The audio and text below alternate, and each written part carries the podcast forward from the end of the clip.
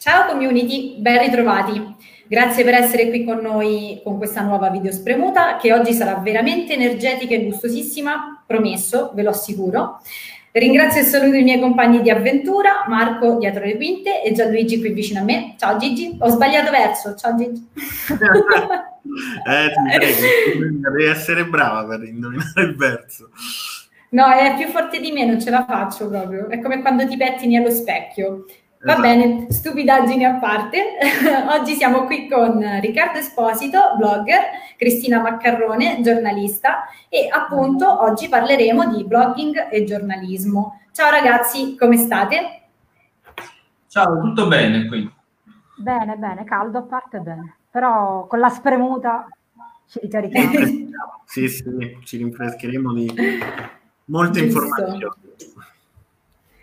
Allora, iniziamo subito con una chicca, perché so che è stato lanciato il vostro libro Double Fast, se vogliamo chiamarlo così, Scrivere per informare di Flacoschi Editore, che è proprio dedicato al blogging e al giornalismo. Avete ragionato questi due grandi settori come, diciamo, due facce della stessa medaglia, perché sono realtà differenti ma con molte cose in comune. Era proprio necessario scriverci un libro? Cioè, perché scrivere un libro su questi... su questo connubio, ecco, chiamiamolo così. Allora, posso rubare io la scena e poi magari Cristina dà il suo punto di vista.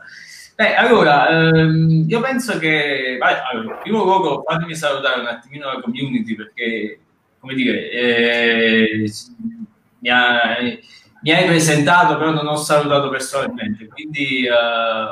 in primo luogo un saluto a tutti e un buon pomeriggio. Poi per quanto riguarda il discorso del libro,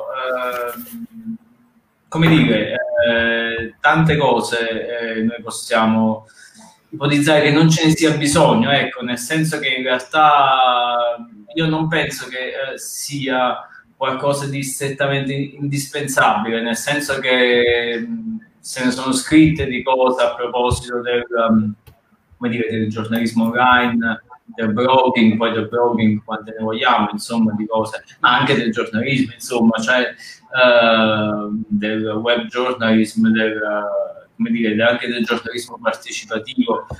Non è che abbiamo inventato, la ruota, ecco.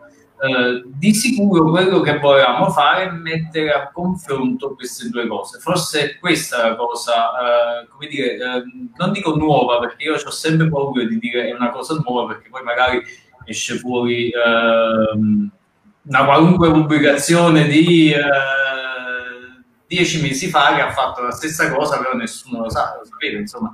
O comunque, diciamo, non è un concetto così difficile da immaginare, cioè mettere a confronto scrittura online con il giornalismo online, scrittura online del blogging con il giornalismo online. L'idea era quella di affrontare queste due prospettive nello stesso momento da due ottiche differenti, cioè non far parlare o comunque non far scrivere una sola persona, ma far scrivere due persone con due sensibilità differenti che ne capiscono di entrambe le cose, perché io ne capisco del giornalismo, perché comunque ho un passato nel settore del giornalismo che ho abbandonato. Cristina è giornalista, ma ne sa di blogging tranquillamente, e di conseguenza, mettendo insieme queste due cose, giocando anche con due facce della stessa medaglia, il libro si gira e hai le due versioni di quello che noi abbiamo affrontato. Quindi credo che qui sia la novità dell'idea, ecco, cioè stesso argomento, due argomenti differenti che hanno la stessa radice affrontata da due persone con competenze diverse. Ok, aggiungo solo qualcosa. Riccardo è stato modesto, però l'idea del libro non è mia, è sua, insieme a Enrico Flacosti, che è l'editore, quindi io sono stata giunta in corsa e ne sono molto lusingata. C'era bisogno, ecco, vabbè, io qua faccio la meno modesta, secondo me sì. perché prima sono stata modesta dicendo poi realistica, perché lì effettivamente è l'oro. Ce n'è bisogno perché giornalisti e blogger non si trovano spesso sulla stessa lunghezza d'onda.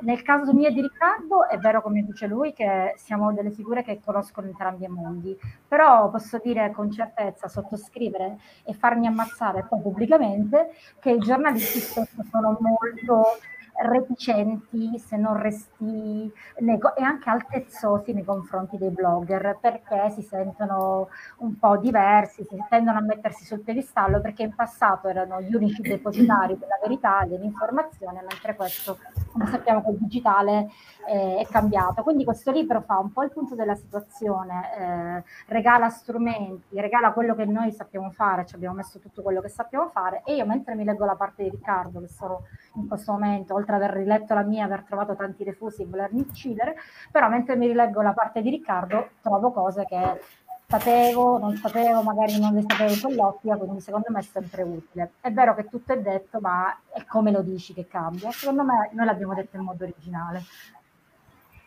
Non so se sei d'accordo, Riccardo, dai, lo possiamo dire. No, beh, io, come dire, sono... è un punto di vista condivisibile, nel senso che poi... abbiamo lavorato su questo, abbiamo lavorato insieme, ci siamo, come dire, confrontati spesso su come procedere, spesso ma non spessissimo, ecco. Il discorso è questo, è che comunque nello scrivere queste cose abbiamo comunque cercato di non creare una versione speculare dell'argomentazione, nel senso che la struttura più o meno è quella. Non volevamo affrontare lo stesso, come dire, lo stesso ceppo, ecco. Però poi non è che abbiamo pensato, sai, di contare il numero di parole, che tu ne scrivi 200, io ne scrivo 200, io ne dico questo, e tu dico il contrario di questo. Noi siamo andati anche un po' a ruota libera. No, ma a me ha colpito molto questa cosa che ha detto Cristina sul fatto che giornalisti e blogger si odino, ma è proprio, cioè, ancora nel 2020 possiamo dire che esiste questa battaglia su chi informa di più, chi informa davvero, e magari vi è successo di trovarvi in difficoltà dal punto di vista professionale su questa cosa? Sai cosa? Alla fine è più che altro una questione di... sai, di apertura mentale, no? Nel senso che alla fine io, come dire, nel lavoro di scrittura, di comunicazione, cioè poi come dire, i compartimenti stagni sono sempre un po', come dire, cioè non ci sono divisioni nette, ci sono frontiere che comunque si intersecano tra le varie professioni, nel senso che tu non puoi dire, ok, io sono un web writer, quindi faccio che cosa? Oppure sono un blogger, quindi che cosa faccio? Il copywriter, che cosa fai? Il giornalista? Sì, il giornalista è un po' più, come dire, schema inquadrato in quello che fa. Però io poi penso che siano sempre questioni generazionali, no? Nel senso che piano piano andranno in pensione, oppure vorrebbero andare in pensione, oppure chissà se andranno mai in pensione, quelli che no, solo la carta, no, solo... se non scrivi sulla carta sei figlio di nessuno, e saranno sempre più, come dire, vivaci quelli che scrivono su carta o sul web, o magari solo sul web. Poi piano piano uscirà fuori, ne dico una per esempio, che il giornalista è solo quello che scrive su Telegram, quindi si ammazzeranno quelli che scrivevano su web con quelli non che usciamo, dai. Dicono, aspetta, sentiamo adesso l'altra faccia della medaglia, no? Cioè tipo intervista doppia delle Iene. Cristina, tu cosa ne pensi? Giornalisti e blogger si odiano.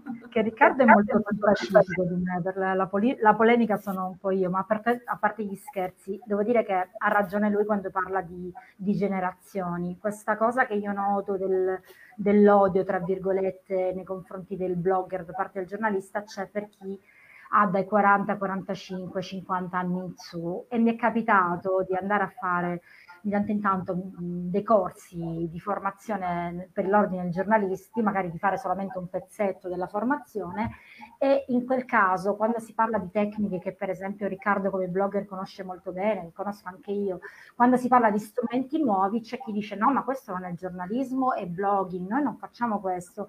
Poi vabbè, per non parlare di tutto la ritrosia che c'è nei confronti della SEO. Se tu dici a un giornalista devi rispettare le regole SEO, o riesci a spiegargliele bene per fargliele capire, o altrimenti dice ma io sono un creativo, io cerco la notizia che mi importa, senza pensare che la SEO può aiutare l'articolo a arrivare a più persone possibili, a farsi trovare tutto quello che sappiamo. Quindi è, secondo me, è vero, è più generazionale, però diciamo che ancora i nuovi, i 20-30enni magari si vedono un po' meno. Cioè, ci sono queste persone, ma anche gente della mia età, che ne ho 42, dico, ha questa resistenza perché magari ha sempre scritto solo per la carta, perché poi spesso è il contenitore che fa sì che ci sia questa sorta di volersi differenziare, scusate, rispetto al blogger, no? Se io scrivo sulla carta, faccio reportage, sono un inviato, sono un figo, mentre il blogger magari è quello che si viene visto come quello che prova dei prodotti, quando non è quello il blogger. Almeno noi non parliamo di quel blogger, il blogger a cui pensiamo è un blogger tipo Riccardo. E proprio su questo volevo chiedervi, perché ci sono anche due riflessioni che mi vengono da fare, e anche sul rischio di passare da informatori a, insomma, intrattenitori anche della notizia, quindi quello è il rischio di distaccarsi anche un po' dalla notizia vera e propria. E collego anche un altro problema su questo, che è quello un po' del clickbaiting, quindi forse nel giornalismo, e parlo anch'io da giornalista iscritto all'albo, si è un po' forse molto più puristi rispetto a delle dinamiche invece, ecco, di attirare l'attenzione. E che cosa ne pensate voi? Chiedo a tutti e due, insomma, su questa cosa, quindi sulla spettacolarizzazione della notizia, quindi che deve in un certo senso suscitare interesse prima ancora che informare poi veramente, e anche sulla deriva del clickbaiting. Vado prima io? Vai. Ok, allora, il fatto di intrattenere non lo vedo così negativo, se pensiamo che intrattenere vuol dire fare un articolo che sia anche bello dal punto di vista visual, che sia leggibile, che consideri la user experience, lo vedo solamente positivo, perché comunque in un certo senso devi fare stare bene il tuo lettore, e quindi non conta solo il contenuto, ma conta anche il contenitore. E io stessa, quando sono una lettrice, se vedo quello che chiamo il mappazzone, cioè tutto intero, ma annoio e me ne vado. Mentre se vedo che hanno curato un po' tutto, dall'immagine, ma anche al colore dei link, che riprende il colore del brand, magari questa però è un po' deformazione,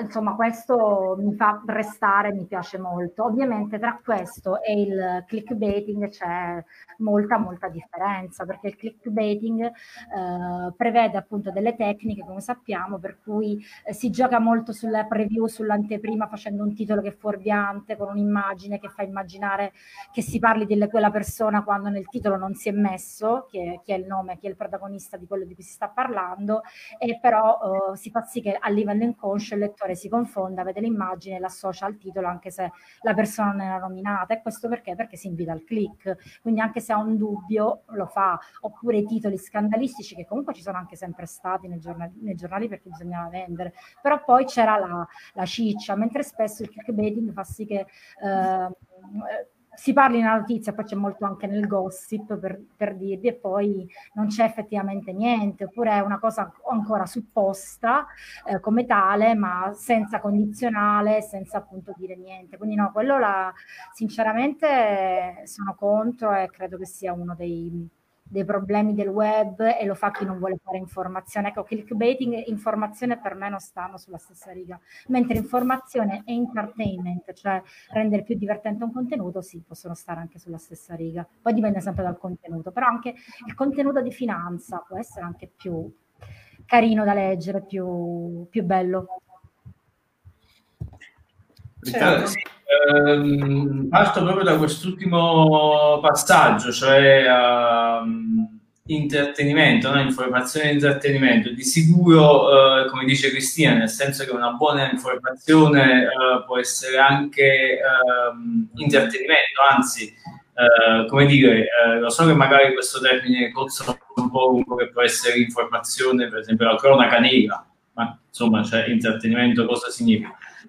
Però io posso confezionare l'informazione, posso confezionare la comunicazione in modo tale da renderla più chiara. Tipo per esempio, proprio oggi su Twitter ho condiviso un grafico che mostra le cause di morte nel mondo, ed è una sorta di GIF, una sorta di video che fa vedere come il Covid piano piano sale e diventa, come dire, supera tante altre cause di morte, nel senso che per quanto è drammatica la notizia, per quanto possa essere comunque triste la cosa, però l'informazione fatta in questo modo aiuta, è intrattenimento, nel senso stretto della parola, nel senso che mi permette di, come dire, investire il mio tempo in qualcosa di utile, in qualcosa di buono per me. Poi c'è intrattenimento e intrattenimento, ecco. Quello che è sicuramente il discorso poi invece del clickbaiting, quando l'intrattenimento poi diventa, come dire, scade, ok? Quando diventa qualcosa di morboso e malevolo, no? Perché per me il clickbaiting è una deformazione poi della buona comunicazione, è un qualcosa che noi dobbiamo, come dire, intersecare con quello che è il modello di business dei giornali online. Ok, come diceva Cristina, il titolo clickbaiting, che all'epoca non era clickbaiting, però il titolo ha effetto, ok? C'è sempre stato, perché comunque anche il giornale cartaceo deve essere acquistato. E il titolo, il titolone che fa il gioco di parole, che lavora un po' sul detto e non detto, è un qualcosa che c'è sempre stato. Però poi io il giornale lo compro, lo leggo e voglio i contenuti. Se il giornale, apro il giornale, c'è la pagina vuota, oppure c'è fesso chi legge, e poi io non lo compro più domani il giornale, e quindi io editore ci perdo i soldi. Mentre invece con il web, che è un sistema per cui alla fine l'utente non paga niente quando clicca, ok? Ma i giornali puntano tutto, come dire, l'universo economico, con le pubblicità, l'advertising, display advertising, cioè AdSense, banner, bannerini, video che si aprono. È normale che comunque è un meccanismo che non funziona più, perché loro pubblicano a caso, mettono informazioni, allora, adesso un po' di meno, ma prima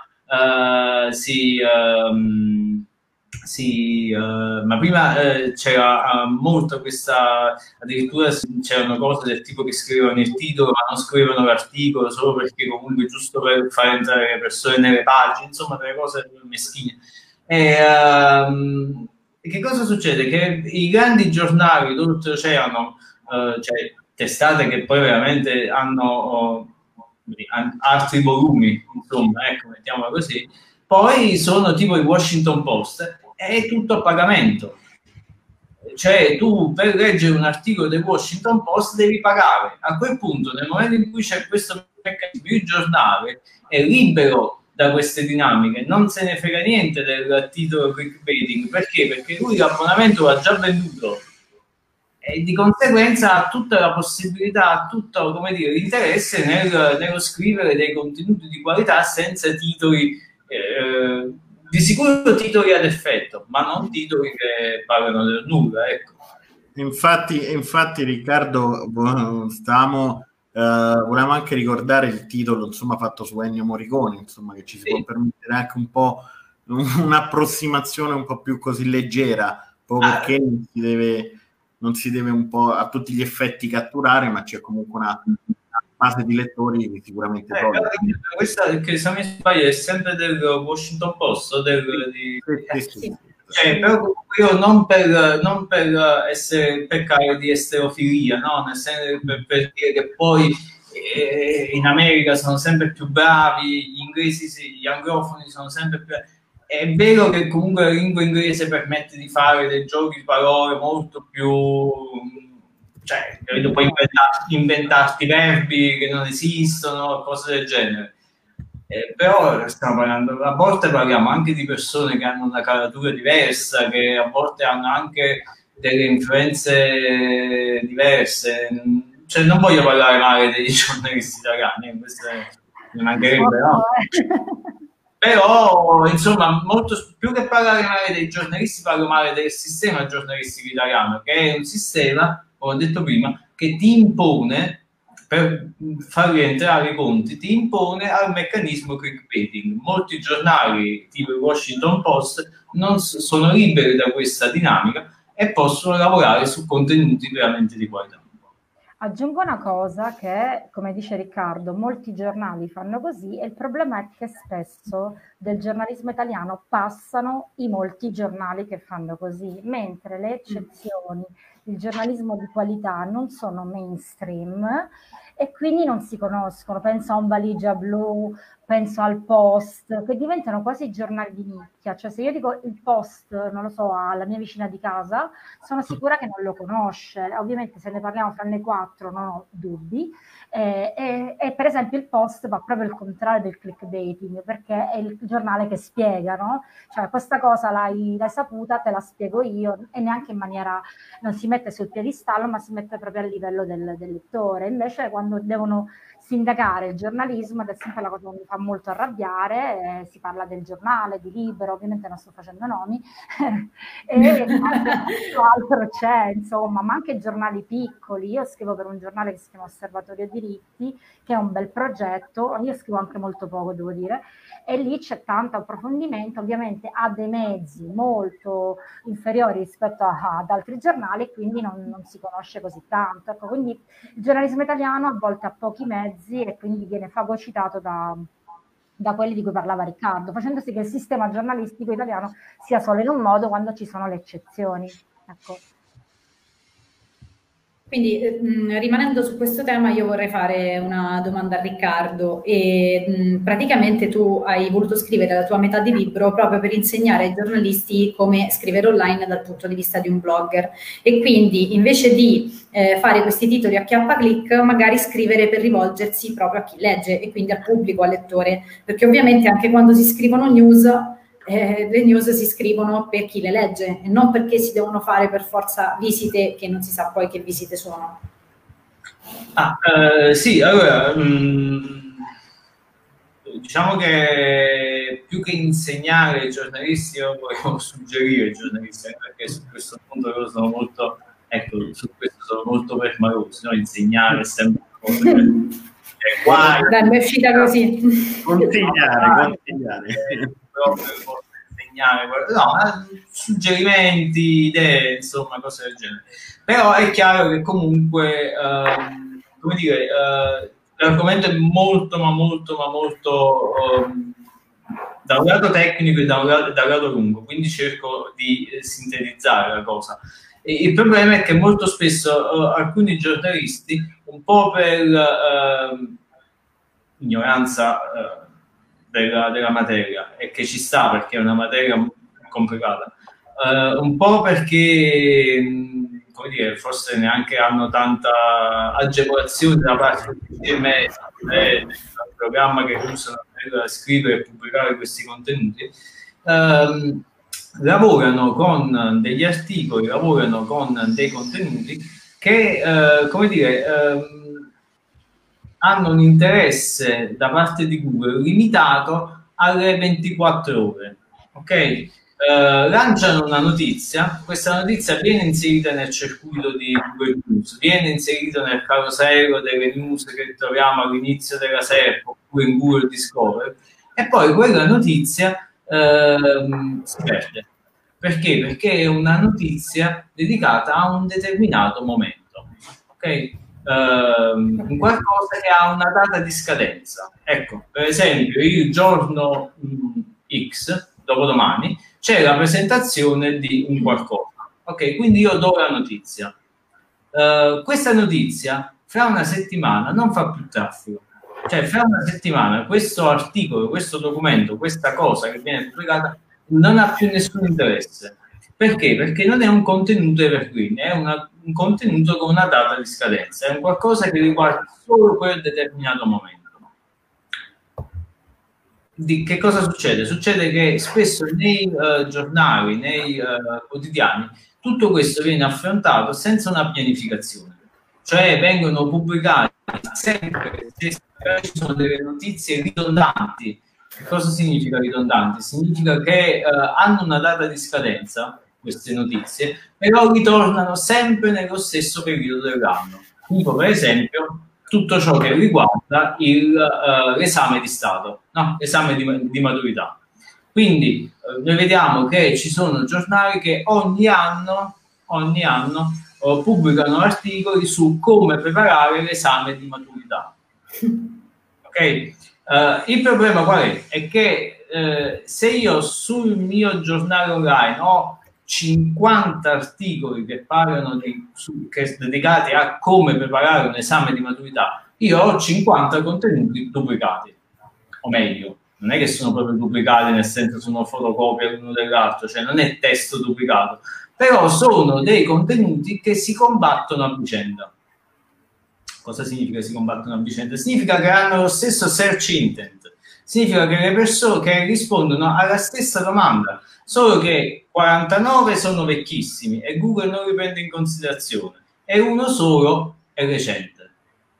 Quindi che cosa comporta tutto questo? Che ci dovrebbe essere una redazione con a capo una persona che si occupa di SEO, perché poi questa è SEO sostanzialmente, che dica, ok, c'è un articolo principale su come preparare l'esame di maturità, sarà sempre lo stesso, lo aggiorniamo, diciamo che poi con il 2020 c'è questa cosa che è stata introdotta e di conseguenza il coronavirus, l'esame di maturità sarà fatto così, però quel contenuto viene sempre aggiornato, la data viene sempre aggiornata e rimarrà sempre un contenuto fresco.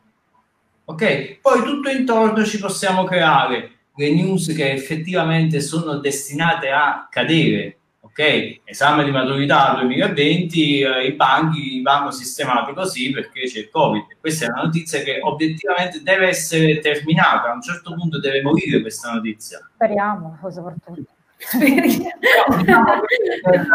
dire, nel grande equilibrio della pubblicazione di contenuti, di notizie, spesso manca, questo è un elemento che manca, cioè una pianificazione a monte ben orchestrata che consenta al giornale di essere sì presente, perché noi non ci dobbiamo dimenticare che comunque tutta la pubblicazione di queste news a ripetizione, anche come dire, in maniera quasi bolinica proprio che hanno il giornale, per rimanere sulla cresta dell'onda anche per quanto riguarda il motore di ricerca, che premia nelle varie sezioni di Google News e quei caroselli che vediamo all'inizio della SERP appunto con una presenza costante. Ecco, tutto questo deve combaciare con quella che è la buona organizzazione della struttura dei contenuti anche in termini SEO.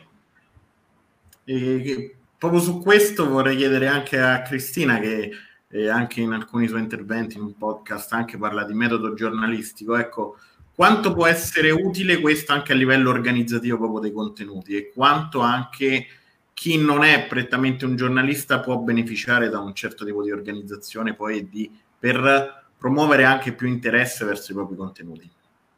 Ok, intanto ovviamente sono d'accordo con Riccardo, ed è vero che le redazioni non ragionano per niente in questo modo. Qualcuno sta andando un po' in quest'ottica e sta prendendo dei SEO specialist, anche se poi pure là vi posso assicurare che dipende dal fatto che i SEO specialist sappiano parlare con i giornalisti, perché se si mettono a dare un elenco di keyword e di parole chiave i giornalisti non sono molto, molto propensi. Ecco, quindi secondo me sì, si possono combinare entrambe le cose, e lato mio io ho raccontato, anche un po' parlando di SEO pure io, cosa contraddistingue il metodo giornalistico.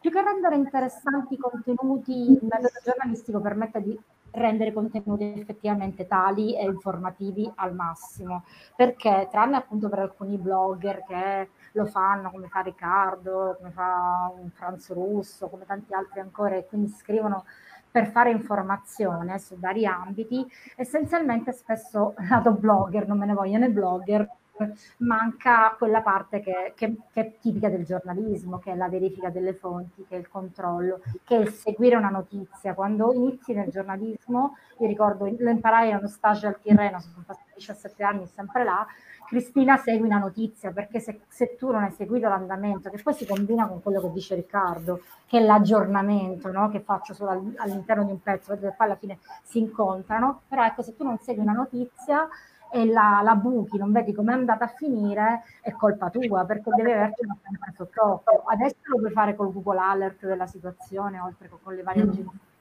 Però ecco, magari succede a volte lato blogging che si scrive solo un articolo su quell'argomento e parlo di chi non lavora magari con piano editoriale e calendar editoriale, quindi non si segue più la notizia. O ancora la cosa che a volte noto e che volevo un po' spiegare lato mio è che tipico dei giornalisti, ma di quelli che lavorano bene, tra cui spero di esserci, è l'essere presenti, parlare di cose che sono state viste effettivamente, che si è verificato in prima persona, o se non si è potuto andare, comunque si è fatta una telefonata per verificare, si è chiesto alle proprie fonti come è andata una situazione e tutto il resto. Insomma, questo è tipico del giornalismo, verificare fino all'inverosimile, e anzi c'è chi dice, Marco Tedeschini Lalli, che consiglio di seguire, che è una persona che si occupa anche molto di giornalismo web, bisogna verificare anche la mamma, che vuol dire che anche quello di cui sei sicuro devi comunque verificarlo. E poi anche al tipico del metodo giornalismo è la verifica ex post, cioè una volta che tu l'articolo l'hai consegnato, l'hai pubblicato, l'hai consegnato se lavori per una redazione, l'hai pubblicato se lo fai da te sul tuo blog, non te lo devi dimenticare e devi verificare che quello che tu hai scritto è ancora valido, perché magari hai intervistato una persona una settimana fa, è cambiato qualcosa, non è che la persona viene a dirtelo, insomma, oppure scrivi un articolo su, che ne so, sul reddito d'emergenza, c'è un ultimo aggiornamento, prima di pubblicarlo devi verificare che non ci siano ultime notizie, ma anche dopo che l'hai scritto, perché se no risulta che dai qualcosa di vecchio. Poi un'altra cosa che è tipica, che dovrebbe essere tipica del giornalismo, rido perché ne discutevo con una persona che conosco, che mi diceva, ma lo sai che le interviste sui libri spesso, ne parlavamo con Riccardo l'altra volta nel webinar, le persone le fanno senza aver letto neanche il libro. Ecco, se si fa l'intervista proprio sul libro, sul contenuto, non parlo dell'autore, eccetera, il libro quantomeno va letto, almeno giornalisticamente dovresti fare così, ma questo non lo fanno più neanche i giornalisti perché dicono che non hanno tempo. Però il tipico del metodo del giornalista dovrebbe essere spendersi in prima persona, verificare qualsiasi cosa, controllare l'andamento dei fatti, controllare anche i nomi. Io per esempio ora ho fatto un tweet, Gianluigi ti ho chiamato Gianluca, ecco, questo è contro il giornalismo, ti dicono sempre, però mi sono corretta, bisogna controllare sempre tutto, piuttosto, come mi disse qualcuno, il ritardo, tra virgolette senza esagerare, si dimentica, la fretta e l'errore che ne consegue no, perché quello resterà per sempre. Questo secondo me è tutto metodo giornalistico, oltre che poi decidere di strutturare un pezzo e far parlare sempre qualcuno, che è sempre meglio perché dà forza a quello che tu dici, e fare il classico pezzo a correre, cioè qui scrivo io e magari c'è il virgolettato di Riccardo se intervistato lui, non posso fare l'intervista. E poi finisco, non decidere che contenuto fare a priori, ma valutare in base alle fonti che hai raccolto, perché è inutile dire io faccio un'intervista, magari poi questo non ti ha detto niente di te, puoi ricavarne qualche battuta, allora lo trasformi in un pezzo a correre, se no l'intervista è vuota. E anche un'intervista sarebbe sempre meglio farla dal vivo, se non si può al telefono, oppure come la stiamo facendo noi, perché ci dà molto sul set, su quello che c'è dietro la persona. Cioè, mi ricorderò che Sara ha un rossetto bellissimo e tutte le altre cose che personaggio, Gianluigi alla parete azzurra, insomma tutto questo, e il giornalismo lo racconta un po' per far trovare la persona, per farla sentire dentro l'intervista, per fargli anche un po' immaginare intervistato e dov'è. E faccio una provocazione proprio su questo. Se secondo voi, insomma, secondo te Cristina, secondo te Riccardo, cambierebbe qualcosa se si stringessero un po' le briglie della deontologia anche dell'informazione? Perché un'altra delle cose su cui ci si concentra è il fatto che a livello giornalistico c'è quantomeno una parvenza, poi avete anche fatto degli esempi, insomma, di giornali e giornalisti che hanno un po' lasciato troppa libertà alle parole, però c'è un po' lasciare più... il segno male.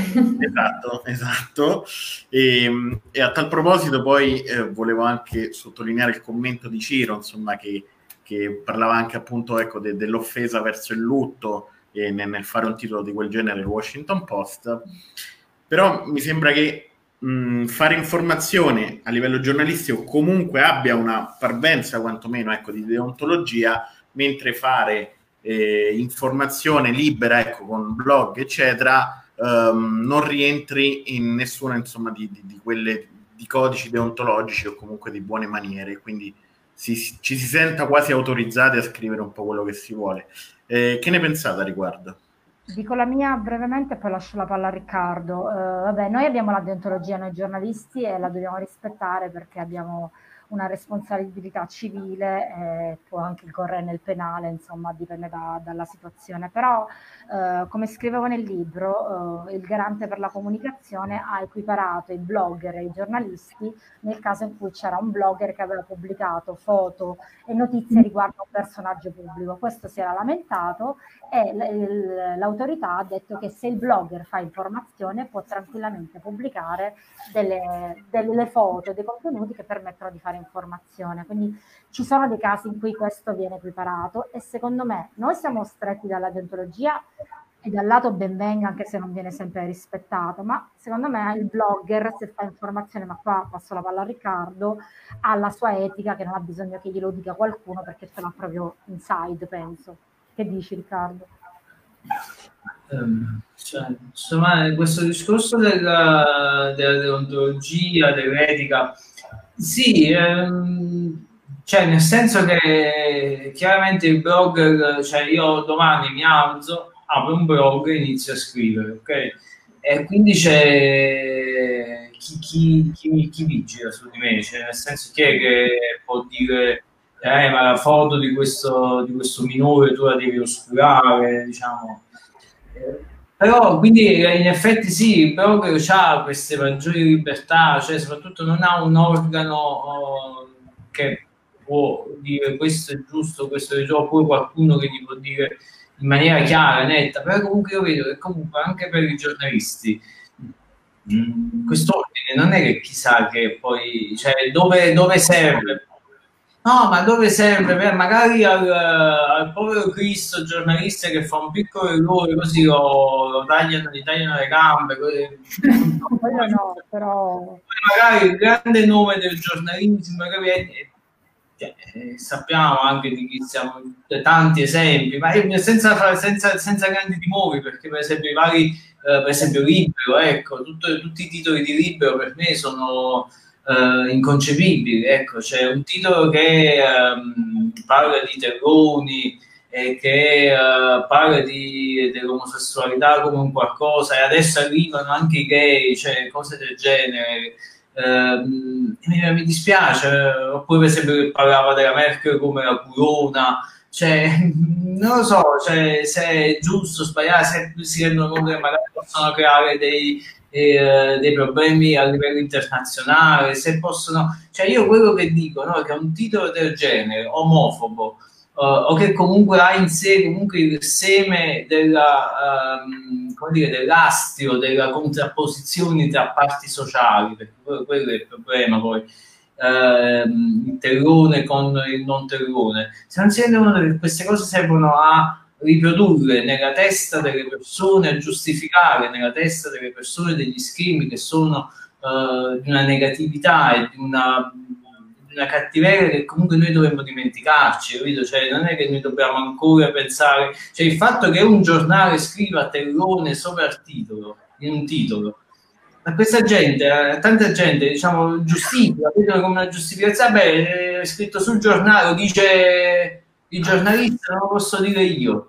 E questi schemi di pensiero che l'ordine dei giornalisti non, cioè qua non è che c'è da decidere, da vedere, anzi deve solo dire no, questa è censurata, via, perché la parola censura poi viene vista sempre come un qualcosa di, come dire, di dittatoriale, no? Come un qualcosa, ma la mia libertà di parola, ma la tua libertà di parola rischia di continuare a mandarci in un mondo di giustizie, di minima parte, ovviamente, non è che è tutta colpa del titolo.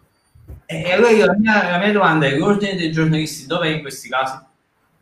Cioè, sì, può, va a sanzionare quello che ha messo la foto, va a dire a me sì, ma tu non puoi parlare di... fa il suo dovere, va bene, ma poi dove poi può fare la differenza è cambiare qualcosa in una comunicazione nazionale e far capire che se tu dici, se tu scrivi un titolo del genere ti cacciamo fuori, no? Vai a casa. E allora forse poi questa cosa inizia a passare piano piano, secondo me. Diciamo che informare è assumersi delle proprie responsabilità, perché comunque stai facendo informazione, stai trasmettendo un qualcosa alle persone che poi ti leggeranno. E purtroppo, come stai facendo tu questi esempi, e nel periodo che abbiamo appena trascorso, sono cadute dal cielo una marea di fake news e di cattiva informazione. E, sia per quanto riguarda blogger che per quanto riguarda giornalisti. Ovviamente non sto salvando nessuna delle due categorie, se vogliamo chiamarle così, e quello che voglio sapere è se secondo voi riusciremo mai a estirpare questa problematica e come si possono scovare queste non notizie, cioè come può una persona magari capire, distinguere il buono dal cattivo. Allora, guarda, estirpare, io penso che, come dire, l'erba cattiva è quella che torna sempre, c'è sempre, quindi non è che la estirpi, poi magari escono cose nuove, insomma, cioè non è che magari cade, magari Facebook introduce un filtro contro, diciamo così, il linguaggio, oppure contro le fake news o contro il clickbaiting, poi si inventano mille altre cose, quindi alla fine... Cioè, dire che le cose sono, come dire, cioè l'unico modo, secondo me, come ho detto prima, l'unico modo per avere un'informazione migliore è far pagare l'informazione, cioè farla pagare anche con un abbonamento minimo mensile, annuale, come lo volete mettere, però se una persona paga per, se il giornale riceve un pagamento per quello che produce, non dettato dagli introiti pubblicitari, ma da, come dire, da native advertising anche, ok? Quando i vari, per esempio, il Corriere della Sera fa molto native advertising e lì pubblicano un po' di contenuti. Solo questo è il modo per risolvere. E, poi, come dire, cioè, se non si lavora su questo, capito? Sul fatto che possa esserci una informazione di qualità che è retribuita nel modo giusto, io penso che comunque il problema delle fake news non si risolve tanto facilmente, e soprattutto dovrebbe risolversi dal punto di vista politico, perché non ci dimentichiamo che le fake news, che possono essere, come dire, mi dici come facciamo a riconoscere? Il problema è che all'epoca si riconoscevano facilmente perché vedevi che il dominio c'era, il Fatto Quotidiano, queste cose qui, oppure che erano qualitativamente di scarso interesse, cioè di scarso interesse, di scarsa fattura, no? Poi i siti web erano scadenti, cose varie. Adesso il problema è che comunque il discorso delle fake news sta diventando, grazie alle nuove tecnologie, sta diventando qualcosa di come dire, replicabile facilmente, e viene usato come un'arma, cioè oggi le guerre non vengono più combattute, beh, diciamo che questo si sa, no? Però anche a livello informativo, la guerra fredda, che comunque è un qualcosa che esiste ancora in forme diverse, viene combattuta anche in questo modo, cioè la Russia, tutte queste nazioni che sono in odore di fake news, no? Che producono migliaia e migliaia di contenuti di fake news, e combattono una guerra sotterranea contro altri blocchi di potere, avvelenando l'informazione, avvelenando come dire, la pubblica opinione. Ed è veramente, qua adesso veramente è difficile risolvere. L'unico modo per risolvere, a parte il discorso far pagare l'informazione dei quotidiani, è agire sulla cultura, cioè dare più cultura alle persone. Perché fin quando tu, ne ho vista una poco tempo fa, fin quando ti devi mettere a parlare con una persona, sì, ma oggi così il vaccino ce lo mettono, ce lo vogliono dare per 5G, 4G, poi Bill Gates ci ammazza, cioè, allora tu come fai a parlare con una persona del genere? Cioè, non, deve esserci un processo di decine di anni per far cambiare queste cose. Per far tornare anche una cultura dell'informazione. E a tal proposito a Cristina volevo chiedere, rispetto all'anno scorso, al 2019, quindi siamo scesi di un ulteriore .29 per quanto riguarda la libertà di stampa, quindi siamo anche sotto il Ghana e il Burkina Faso. Abbiamo visto un po' la ricetta di Riccardo anche lato lettori, quindi di far aumentare una cultura. Invece, secondo te una strada che può essere intrapresa per quanto riguarda la libertà di stampa e ecco anche la tutela della qualità di stampa, che cosa si può fare? Guarda, in parte devo dire che Riccardo mi ha rubato un po' di risposte, perché sulla cultura ovviamente sono d'accordo con lui e penso che anche un po' il libro la stia facendo, perché molte persone che non sono tecnici ci stanno leggendo e ci stanno dicendo di avere scoperto cosa c'è dietro l'informazione, e a me fa sorridere perché ho sempre pensato che lo sapessero, quindi anche spiegare a chi non la fa come funziona, come si fanno determinate scelte, già questa è una buona direzione. E poi diciamo mi ha rubato la risposta anche perché effettivamente pagare bene i giornalisti ti permette di essere liberi. Tu dici, ma perché i soldi fanno la libertà? No, non sono i soldi che fanno la libertà, però più viene pagata un'inchiesta, cioè non tanto il più, perché se un'inchiesta viene pagata il giusto, e allora io effettivamente posso prendermi tutto il tempo per cui io mi dedico solamente a quell'inchiesta. E di conseguenza faccio tutte le verifiche, sento tutte le persone del caso, mi studio tutti i documenti possibili e immaginabili. Questa è un'altra cosa che fa parte del metodo giornalistico che non ho detto. Un giornalista vero non cita una legge perché l'ha letta da qualche altra parte, ma se le studia, e qualora non abbia gli strumenti, perché diciamo, i giornalisti sono tuttologi ma forse non fanno niente, chiede a un avvocato, a un esperto di diritto di farsi aiutare. Quindi la libertà secondo me si conquista se diamo il giusto pagamento ai giornalisti, diamo il giusto spazio, perché spesso i giornali sono proprio affossati da queste logiche, anche perché sono delle aziende volenti o nolenti, e non consentono al giornalista di trattare l'argomento come meriterebbe, lo decidono a priori e quindi non gli danno la libertà di spaziare, di dare tutto lo spazio che effettivamente una notizia meriterebbe. Quindi io parto dagli editori, che sono il vero problema, ma anche proprio di, come diceva Riccardo,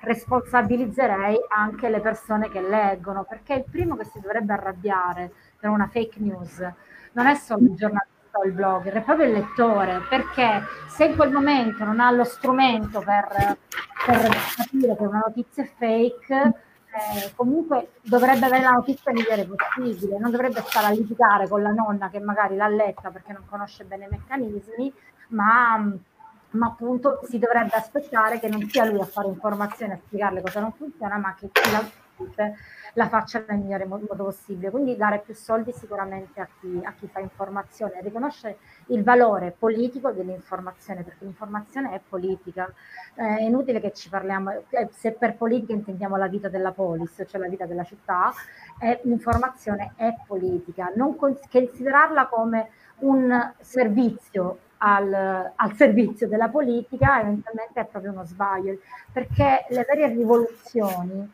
le fanno le notizie che circolano, le notizie che creano le forma mentis, che creano le convinzioni, che creano i valori. Quindi sicuramente più soldi, considerare l'informazione politica e gli editori dare lo spazio effettivamente a chi vale e prevedere dei metodi di pagamento delle notizie. Sono d'accordo anch'io.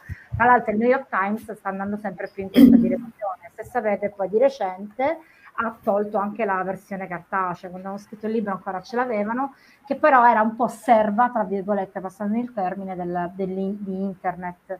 Quindi se io so che sul New York Times trovo informazioni di qualità, probabilmente sono disposta a pagarla, ma prima gli devo far capire in cosa consiste la qualità. Quindi tutti questi attori devono concorrere, compresi i giornalisti e i blogger. Non so se ti ho risposto facendo tutta questa... Assolutamente. Io vorrei aggiungere solo un punto. A parte, mi dispiace che ho rubato tutte le risposte. Vuol dire che siamo allineati, dai. No, vedete, no, che non siete poi così distanti, ma siete simili.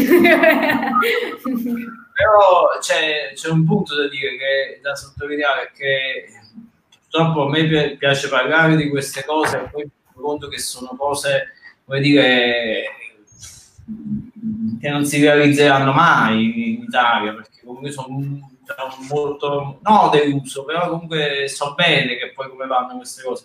Ma come dire, come risolvere questo problema? Con l'educazione digitale alla comunicazione. Cioè, oggi il digitale è il futuro. Cioè, io mi ricordo che quando stavo all'università, io adesso ho 39 anni, quando andavo all'università c'era il professor De Masi, il sociologo, che ci diceva: ragazzi, voi dovete avere un computer, voi dovete imparare a usare il computer, voi non dovete imparare solo a studiare, voi dovete usare internet, imparare. Poi Viden, diciamo, nel suo modo un po' così particolare, voi dovete andare a rubare pur di comprarvi un computer.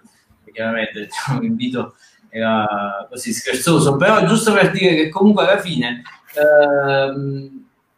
oggi studiare latino, greco, io ho una cultura umanistica, quindi per me va benissimo. Però ci vorrebbe anche qualcuno che spieghi ai ragazzi, no? Che è come funziona il mondo delle notizie online, chi paga i giornali, cioè, perché fin quando cresceranno queste persone che sì, sono bellissime con TikTok, sono bellissime con Instagram, si inventano mestieri, lavori dal nulla e diventano influencer, sono è tutto molto bello. Però c'è una mancanza di basi, no? Che poi alla fine un po' spaventa. Per esempio, a me mi capita molto di lavorare con persone che vogliono fare tutto dal telefonino, cioè che non hanno il computer, che non sanno usare.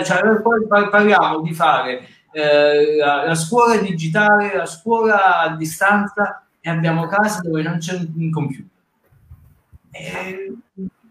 Perché? Perché non c'è un'educazione digitale, perché alla fine è il telefonino la cosa, che va benissimo, che è uno strumento indispensabile, fondamentale. Oggi se non c'è il telefonino non c'è nessuno, però ciò significa che forse queste persone poi comunque con il digitale è solo un qualcosa di divertimento, non è un lavoro.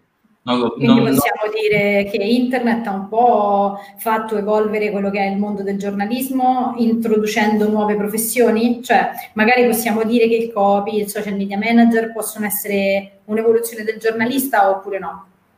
Sicuramente hanno una radice, hanno una radice comune, perché, come dire, c'è qualcosa che parte dal giornalismo, cioè il blog è un piccolo giornalista, ecco. E invece Cristina cosa pensa di questo? Dal mio punto di vista il social media manager non è un'evoluzione del giornalista per niente, è uno che ragiona su altre logiche, che però sarebbe bene che conoscesse anche l'informazione. Diversa è la figura del social media editor, che magari lavora per fare i social di una redazione, quindi li sta a fianco ai giornalisti, perché i social sono sempre degli amplificatori di qualcosa che c'è già. Cioè, Facebook, è inutile che la gente dice l'ho letto su Facebook, la gente legge su Facebook perché è condiviso su Facebook, ma il contenuto arriva sempre da un'altra parte. E questo è un po' il problema che da lato anche i giornali non hanno capito, perché si mettono a fare concorrenza ai social, quando i social in questo caso potrebbero essere degli alleati, però hanno le loro differenze,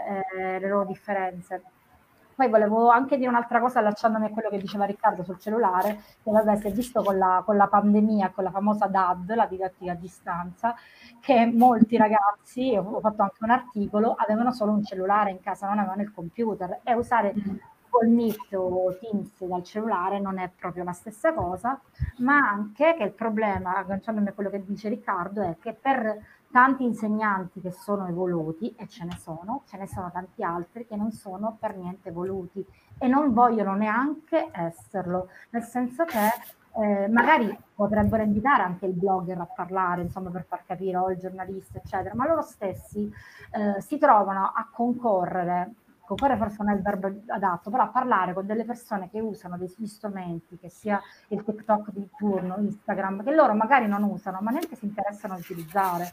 Quindi, siccome anche la scuola fa informazione, perché è così, sarebbe bene anche capire quali sono i meccanismi, come sfruttarli al meglio. Non succede a tutti, se no fra poco gli insegnanti li sparano, però è... Una precisazione, il discorso chiamiamo a pagare il blogger. No, non ti piace.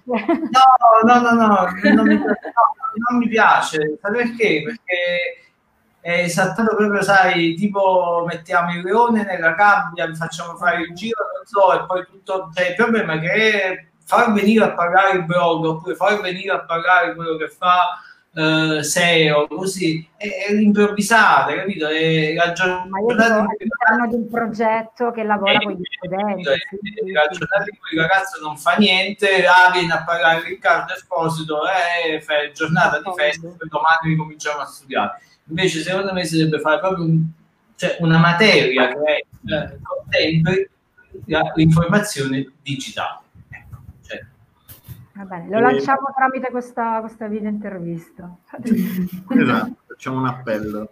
E comunque il tema è molto sentito, perché ci stanno arrivando vari commenti e veramente non...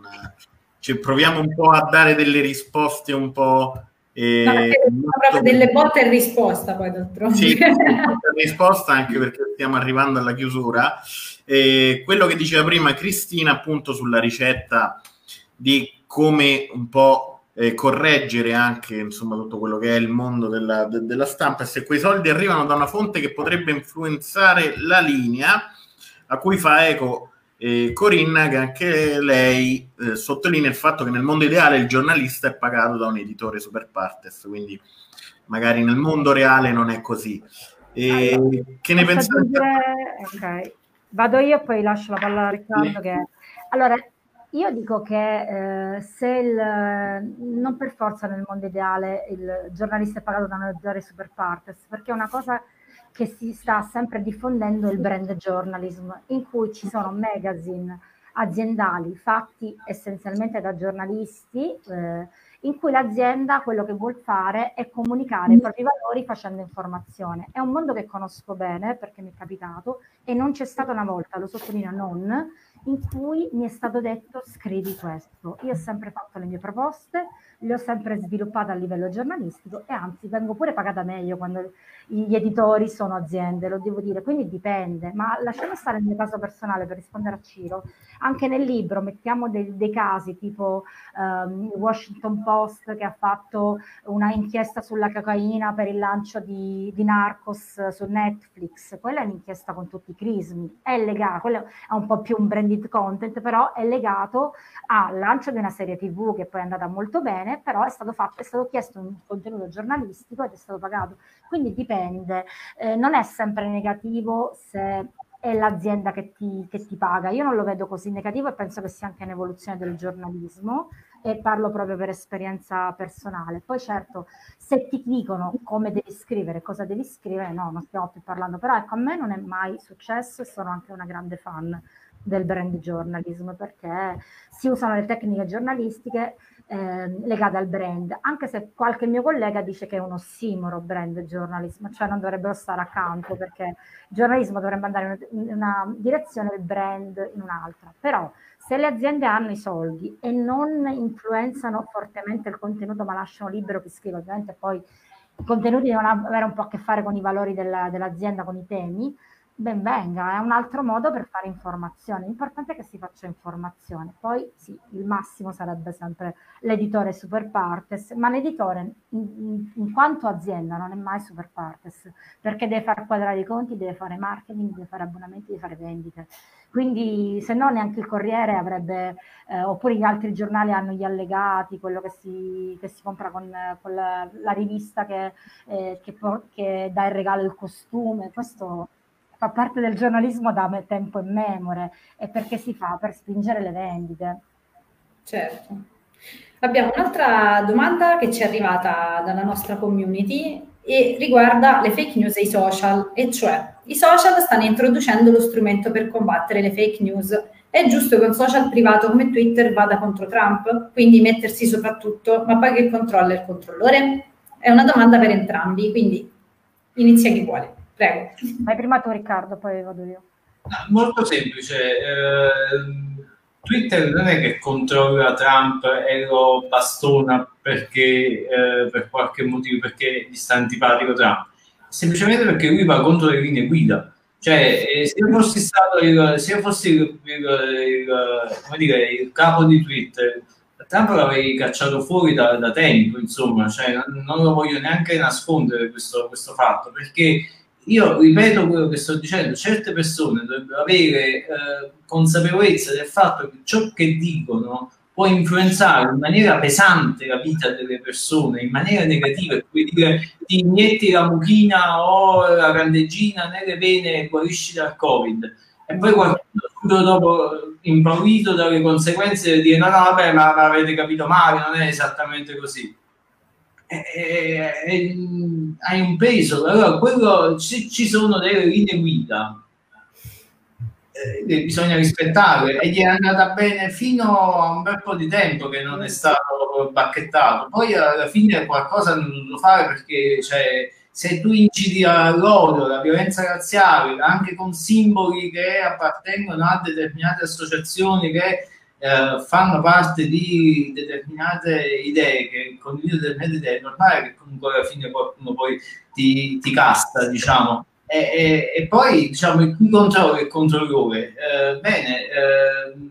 di sicuro alla fine tu stai giocando a casa di un servizio, cioè nel senso che loro hanno delle regole interne che sono in chiaro, nel senso che comunque loro dicono: se tu parli di queste cose noi possiamo prendere questa decisione. Quindi io penso che sia andata così più o meno, no? Io aggiungo solo che sono d'accordo con la presa di posizione di Twitter, è una cosa che me lo fa amare ancora di più, sinceramente.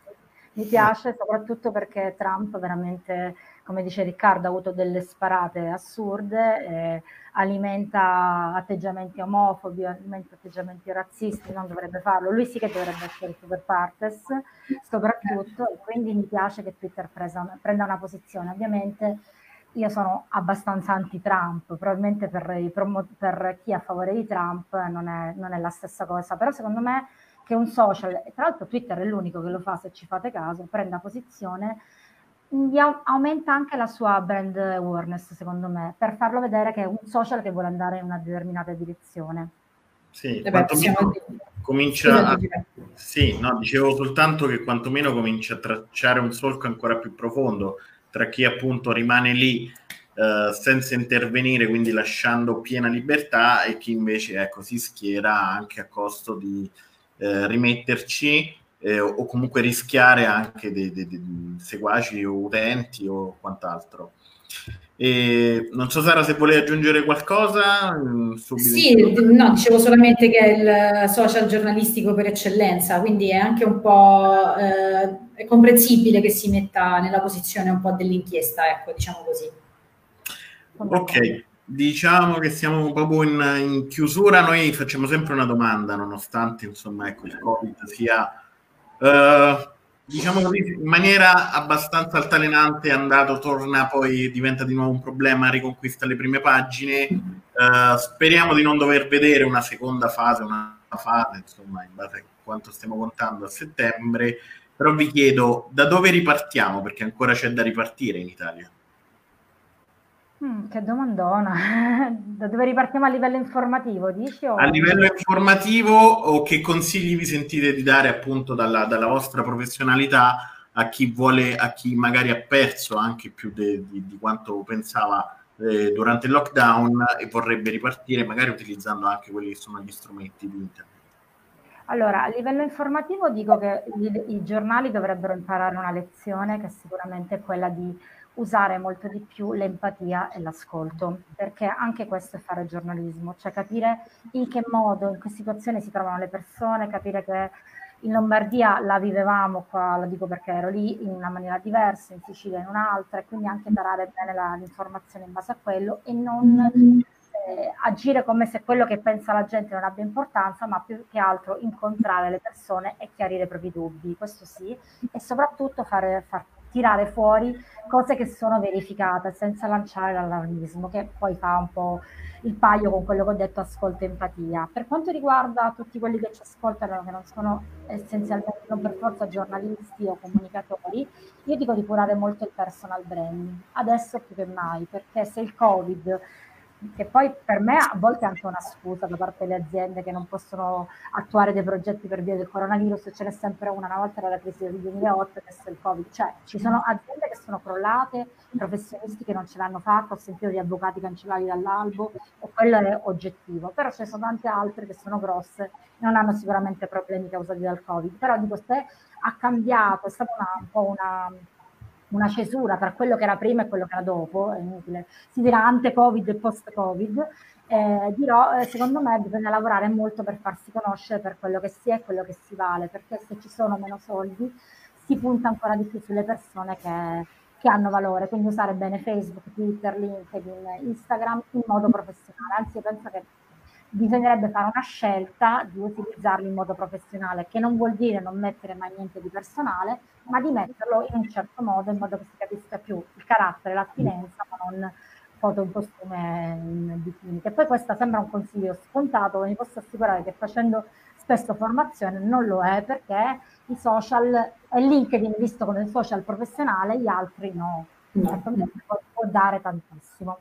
Lascio la palla a Riccardo.